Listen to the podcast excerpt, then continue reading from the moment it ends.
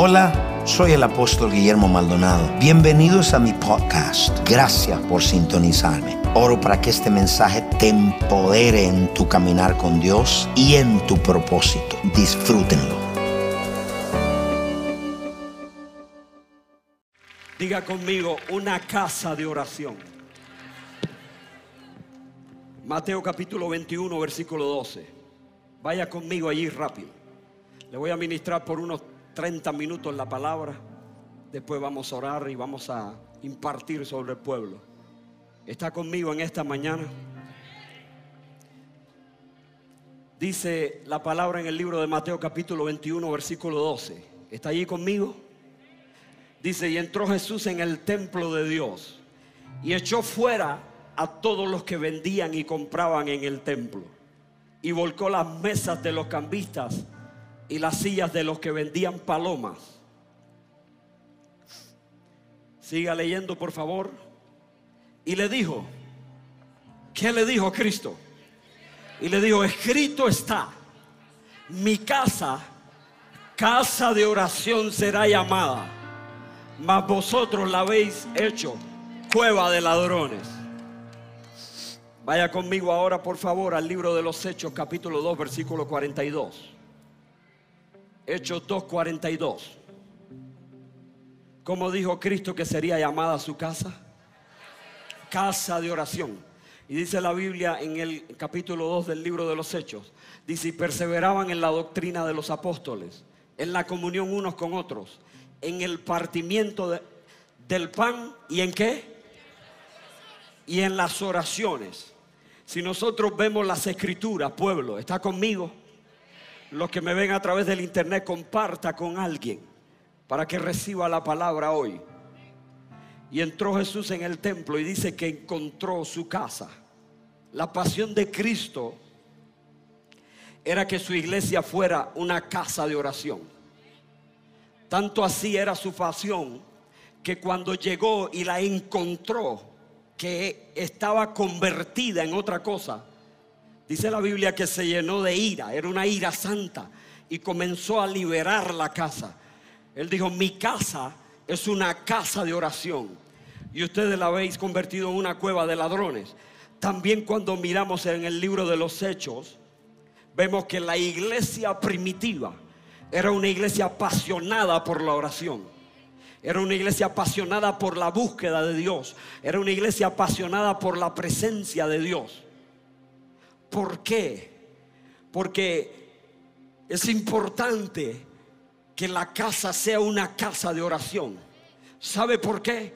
Porque la oración, cuando no hay oración en la iglesia, no hay actividad espiritual. Cuando no hay oración en la iglesia, no hay, no hay actividad espiritual. La oración es el canal por donde lo sobrenatural llega a la tierra. Dígame amén la iglesia. La oración es el canal por donde lo sobrenatural llega a la iglesia. En otras palabras, donde no hay oración constante, ahí no hay actividad espiritual constante. Usted no puede edificar algo espiritual con algo carnal. Lo espiritual se edifica con lo espiritual. La iglesia primitiva era apasionada por la oración y la búsqueda de Dios. Cristo dijo, mi casa será llamada casa de oración. En otras palabras, la oración es lo que trae lo sobrenatural a la iglesia. Pero las personas vienen a la iglesia y no se entrenan en la oración, no asisten a los servicios de, de, oración. La oración, los servicios de oración son los menos visitados. ¿Por qué? Porque esa pasión por la oración se ha perdido. La condición, si vemos la condición de la iglesia global en el mundo, es una iglesia que está seca del espíritu. Es una iglesia que está tibia, sin fuego, sin poder. Es una iglesia naturalizada, sin el espíritu, sin la presencia. ¿Qué trae como consecuencia esto?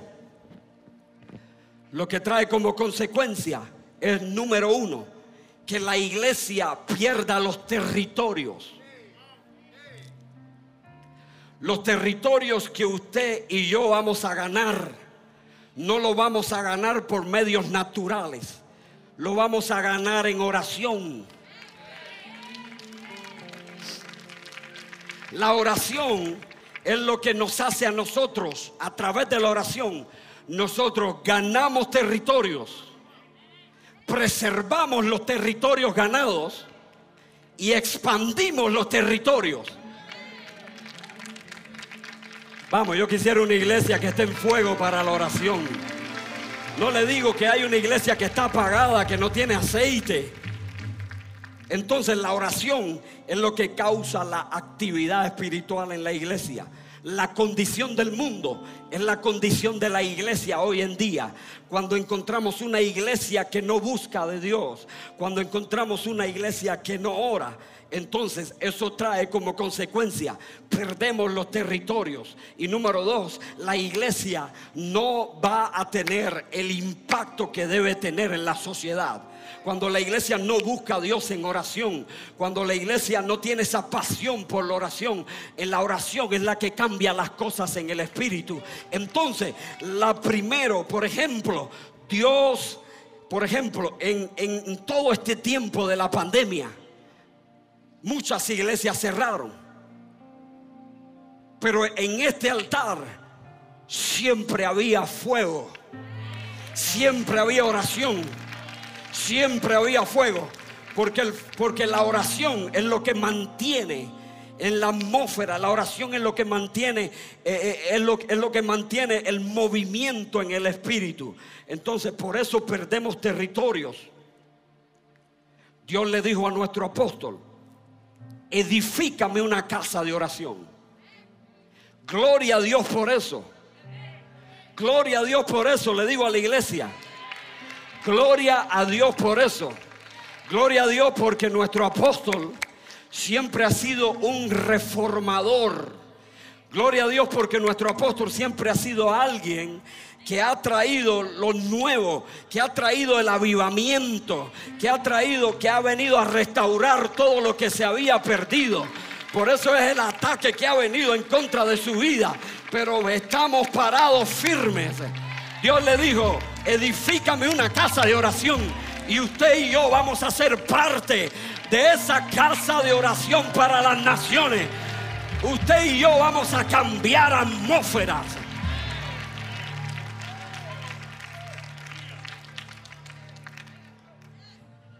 Hay un ejército de intercesores que se va a levantar. Entonces, la primera intención de Dios para la iglesia era que la iglesia fuera una casa de oración. Como parte del avivamiento de oración, esa oración se está incrementando en la iglesia. La palabra avivar significa volver de vuelta a la vida. Es lo que la iglesia tenía y perdió. Y ahora mismo, como parte del avivamiento final, hay un movimiento de oración que se ha levantado en nuestra iglesia. Y es un movimiento que está recobrando vida, que está recobrando fuerza. Hay un movimiento de oración y un avivamiento. Dios viene por una iglesia llena de aceite. Dios viene por una iglesia despierta. Dios viene por una iglesia con sus oídos atentos. Cuando se escuche ese clamor a medianoche, ahí viene el novio. Hay una iglesia que no va a estar dormida. Hay una iglesia que va a decir, yo soy la novia de Dios yo soy la novia, ahí viene el novio. Y hay un movimiento de oración que está tomando lugar ahora en nuestros medios. La oración se está incrementando en los discipulados.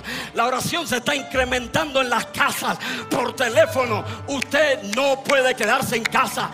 Únase un grupo de oración.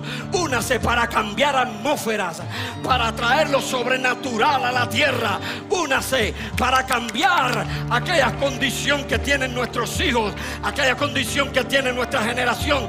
Es necesario una iglesia que se levante.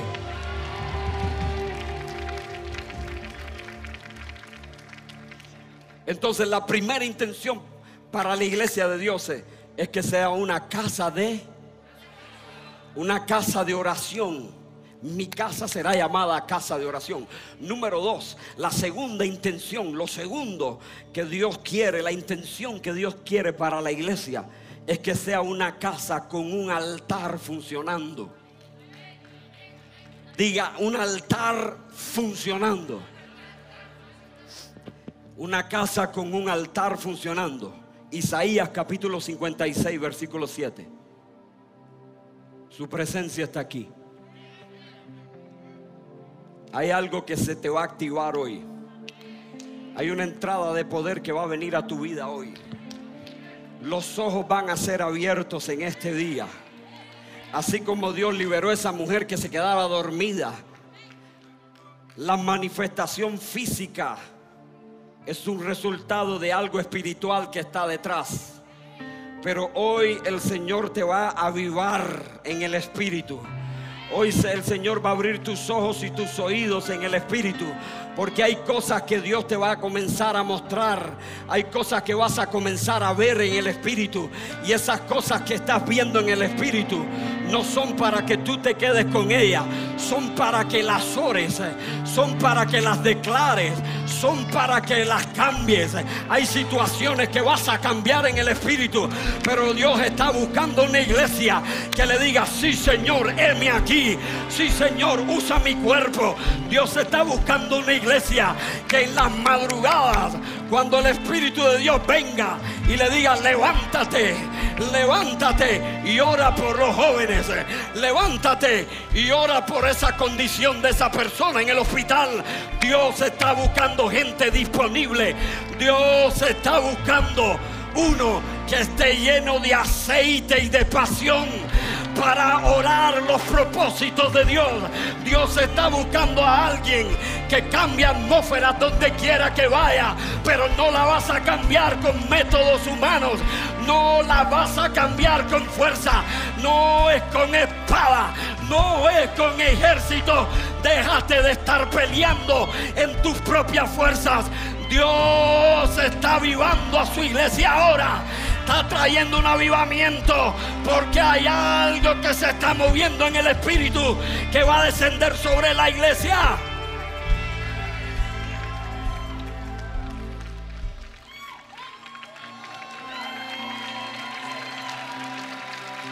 Isaías capítulo 56 dice, yo los llevaré a mi santo monte, lea conmigo y lo recrearé en mi casa de oración. ¿Dónde, nos recreará el Señor? Prepárese para los tiempos que vienen. Los tiempos que vienen son los tiempos más gloriosos que la tierra haya vivido.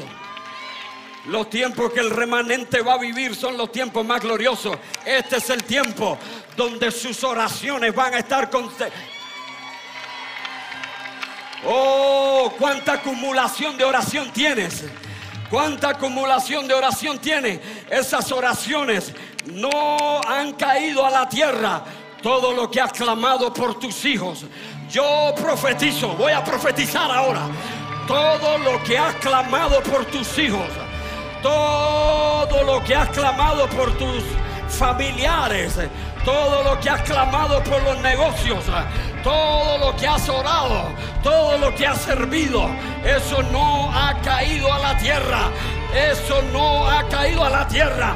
Dice la palabra que hay unas copas en los cielos que son las oraciones de los santos. Y ahora mismo yo estoy viendo esas copas. Esas copas tienen tu nombre. Esas copas tienen tu nombre. Esas copas tienen el nombre de tus hijos. Esas copas tienen el nombre de tus familiares. Esas copas tienen el nombre. Tienen el nombre de la cosecha final.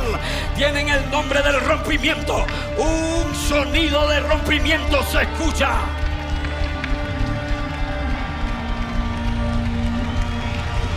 Hay un sonido de rompimiento que se escucha. Hay un sonido de rompimiento que se escucha. Yo llevaré a mi monte santo y lo recrearé en mi casa de oración. Sus holocaustos y sus sacrificios serán aceptos sobre mi altar. ¿Dónde? Sus holocaustos y sus sacrificios serán aceptos sobre mi altar. Porque mi casa, otra vez, será llamada casa de oración para todas las naciones. Yo no sé si usted puede sentir la ola del Espíritu que hay. Hay una ola del Espíritu. Hay una ola del Espíritu. ¿Sabe por qué?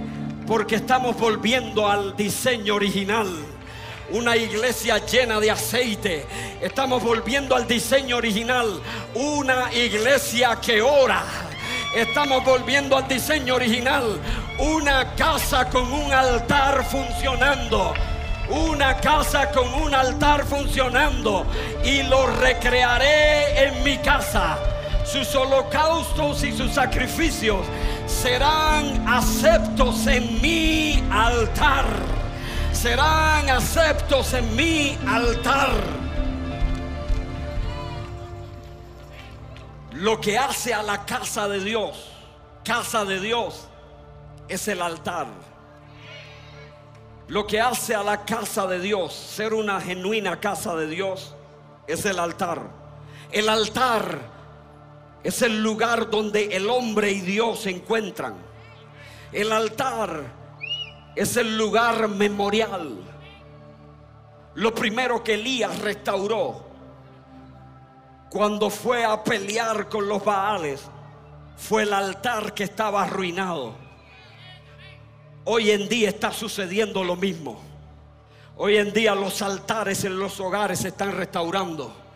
Yo declaro y profetizo que el manto de sacerdocio sobre la iglesia se está expandiendo, se está expandiendo, se está expandiendo. Los hombres se levantan. Yo hago una oración por los hombres ahora. Yo declaro sobre el sacerdocio hombres que se levantan a pelear.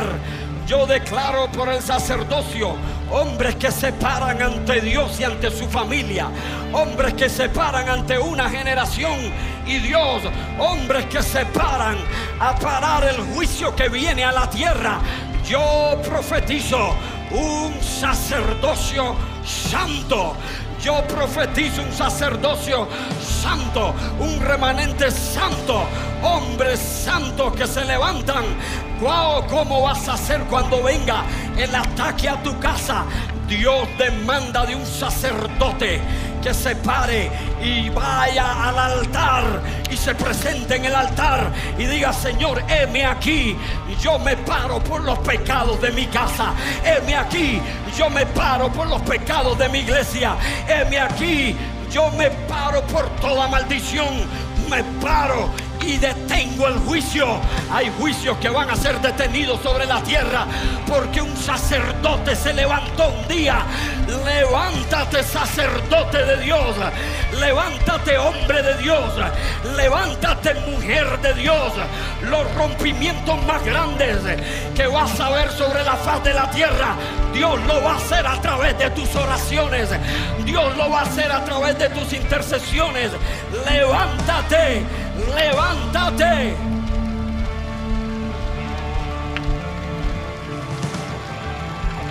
Es una casa con un altar funcionando.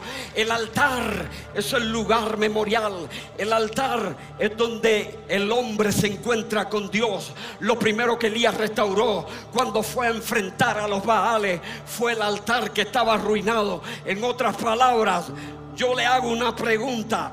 ¿De dónde vamos a clamar para que una generación que está perdida ¿Desde dónde vamos a clamar? Vamos a clamar desde un altar. Por eso es que necesitamos una casa de oración. Por eso es que necesitamos una casa de oración. Una iglesia que ore y un altar que esté funcionando. Un altar que esté funcionando. ¿Sabe por qué? ¿Desde dónde vamos a clamar? Para que esa multitud de la cosecha final, que incluye a su familia, que incluya a sus hijos, corran al altar. Ellos necesitan un altar donde encontrarse con Dios. Y aquí vamos a estar tú y yo clamando por esa generación. Donde vamos a clamar para cambiar las leyes en la nación. Desde donde vamos a clamar para legislar en el Espíritu. Desde donde vamos a clamar cuando vienen los huracanes. Desde donde necesitamos un altar Necesitamos un altar que esté funcionando. Un altar para declarar sobre las pestes que vienen sobre la tierra, para declarar sobre la pandemia, para detener el juicio que viene. Necesitamos un altar, pero usted se puede dar cuenta de aquellos que están prendidos en fuego. Usted se puede dar cuenta de aquellos que dicen, sí, sí, sí, yo quiero formar parte de eso. Yo quiero de dónde, a dónde van a venir las multitudes, desde dónde vamos a clamar. Necesitamos un altar para clamar por tus hijos. ¿A dónde van a venir nuestros hijos a presentar su matrimonio si no hay un altar? No necesitamos tarimas, necesitamos altares funcionando. No necesitamos actores y actrices, necesitamos sacerdotes en un altar que esté funcionando. ¿Quién subirá al monte de Jehová? Aquel que tiene las manos limpias, aquel que tiene el corazón puro. No necesitamos tarimas, señores. Necesitamos altares funcionando. Altares para que esa multitud venga a encontrarse con Dios. Altares para que nuestros hijos puedan ser presentados. Para que nunca sirvan al mundo. Para que siempre sirvan al Dios vivo. Altares donde la generación venga a encontrarse con un Dios vivo. Necesitamos un altar funcionando. Ese fue el diseño original de Dios para la iglesia. Hay leyes que tenemos que cambiar. Hay desastres que tenemos que detener. Pero desde donde se hace eso es una iglesia llena de aceite. Es una iglesia apasionada por la oración. Es una iglesia tomando su como sacerdocio santo. Es una iglesia que se para en el altar. No un altar contaminado, un altar santo. Es tiempo que las familias restauren los altares en los hogares. Es tiempo que sea puesta las piedras para que el fuego de Dios descienda, para que la pasión de Dios descienda sobre una generación que no quiere saber de Dios, sobre una generación que necesita que sus ojos sean abiertos, sobre una generación que necesita más que escuchar el mensaje, ver el mensaje.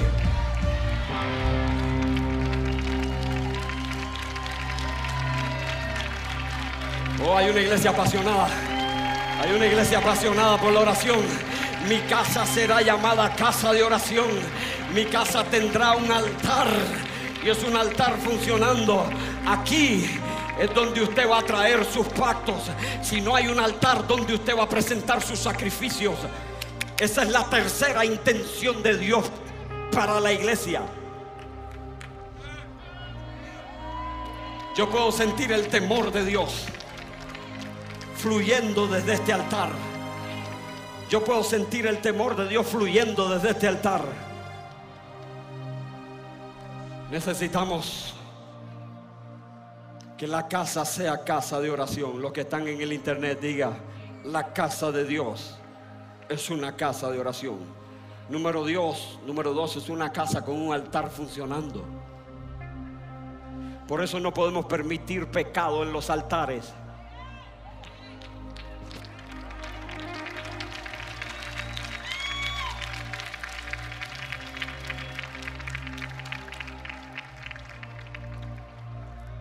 Cuando vino la pandemia, todas las iglesias cerraron. Y una cosa que el apóstol nos dijo, nosotros no vamos a cerrar. Aunque el pueblo no pueda venir, los sacerdotes vamos a venir al altar. Por eso es que la vida de muchos de nosotros ha sido preservada porque es desde el altar que nosotros peleamos las batallas. Es desde el altar donde sale la protección de Dios. Es desde el altar donde Dios abre para que el pueblo traiga los sacrificios. Esa es la tercera intención de Dios para la iglesia. Una casa de sacrificios. Usted va a encontrar que esta palabra ya no se menciona hoy en día. Sacrificio. Esta generación quiere recompensa, pero no quiere sacrificio. Se lo repito, esta generación quiere recompensa, pero no quiere sacrificio. Primera de Pedro 2.5, ya voy terminando. Y vamos a ministrar, hay una ola de temor de Dios.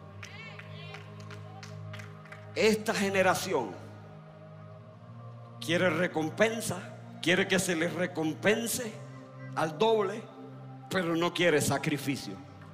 No le hables de sacrificio a esta generación. Primera de Pedro 2.5. Vosotros también como piedras vivas, ser edificados como casa espiritual y sacerdocio santo, para ofrecer sacrificios espirituales aceptables a Dios por medio de Jesucristo. Un sacerdote, dice la Biblia, como sacerdocio santo. Sacerdote es aquel que se acerca a Dios para presentar sacrificios a Dios por su nación. Es aquel que separa entre Dios y su pueblo. Es aquel que separa entre Dios y su familia, entre Dios y su iglesia. El sacerdote es aquel que tiene la autoridad para detener y parar el juicio.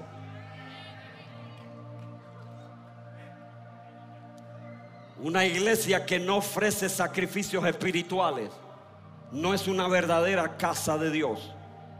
Porque en la casa de Dios los sacrificios espirituales están constantemente encendiendo el fuego en el altar. Son los sacrificios los que encienden el fuego en el altar. Los sacrificios son los que hacen que los cielos permanezcan abiertos sobre tu casa. En el momento que paras de dar sacrificios espirituales, en ese momento se cierran los cielos. Los sacrificios hacen que el fuego en, el altar esté encendido todo el tiempo. Los sacrificios hacen que los cielos estén abiertos todo el tiempo. Cuando las cosas se te paren, es tiempo de dar sacrificios en el altar al Señor. Cuando las cosas se traban, son tiempos de dar sacrificio. Usted va a notar que cada temporada de bendición en su vida, usted primero hizo un sacrificio.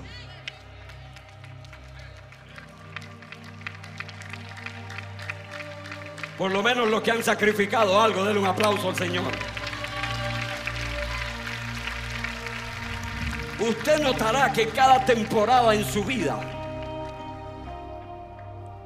cada vez que llegó una bendición a su vida, primero usted hizo un sacrificio. Cada temporada de bendición en nuestra vida comienza con un sacrificio. Y me recuerdo que todos los lugares cerraron, las iglesias cerraron, el pueblo estaba en sus casas. Me recuerdo que el apóstol me dice, organiza grupos de oración con los efesios. Porque la casa de Dios, lo que hace a la casa de Dios es el altar y los sacrificios. Cuando todo el mundo estaba en su casa encerrado, en este altar habían sacerdotes clamando, habían sacerdotes levantando oración, habían sacerdotes sacrificando. ¿Qué tipo de sacrificios traemos al altar? Oración, adoración, alabanza, intercesión ofrendas, ayunos. ¿Sabe qué significa la palabra rompimiento? Todo el mundo dice, yo quiero rompimiento, el rompimiento. La palabra rompimiento, el rompimiento viene cuando hay suficiente acumulación de sacrificio. Gracias por sintonizarnos. Si fuiste bendecido por este podcast, no olvides de suscribirte y compartirlo con tu amigo. Si necesitas oración, tenemos un equipo listo para orar por ti. Solo llama al número 305-382-3171. 305-382-3171. Si desea más contenido que te fortalezca tu fe, visita elreyjesus.tv. Te amo, Dios te bendiga.